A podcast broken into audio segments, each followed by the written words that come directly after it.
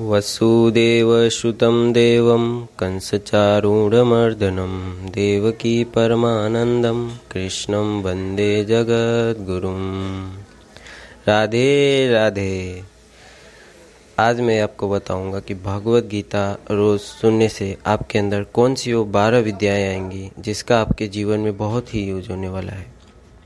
तो चलिए शुरू करते हैं। पहली वह विद्या है वो शोक मुक्त होने की विद्या। कैसे आप अपनी परेशानियों से, चिंता से मुक्त हो सकते हैं, वो विद्या आपके अंदर आएगी। दूसरा है, कर्तव्य करने की रीति आएगी। सही कर्तव्य कैसे किया जाता है, उसकी रीति आएगी। त्याग का सामर्थ्य आपके अंदर आएगा। मान और अपमान का प्रभाव आपके ऊपर ज़्यादा नहीं पड़ेगा। आप ऐसे हो जाएँगे।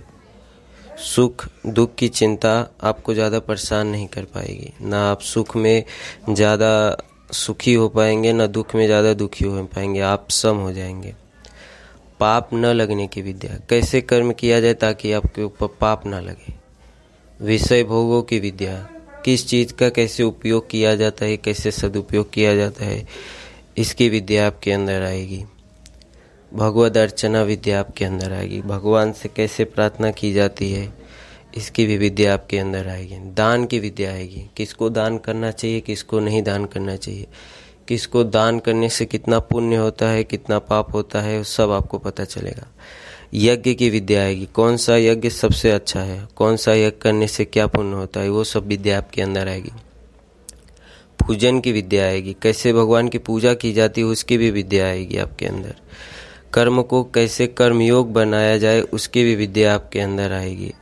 आपके अंदर कर्म कौशलता आएगी, शरणागति आएगी। आप कैसे भगवान की शरणागति पा सकते हैं, ये भी भगवान श्री कृष्ण ने भगवत गीता में बताया हुआ है।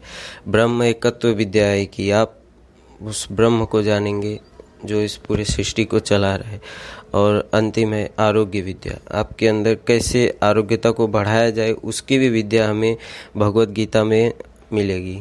तो सुनते रहिए भगवत गीता मेरे साथ। हर सोमवार। जय श्री कृष्ण।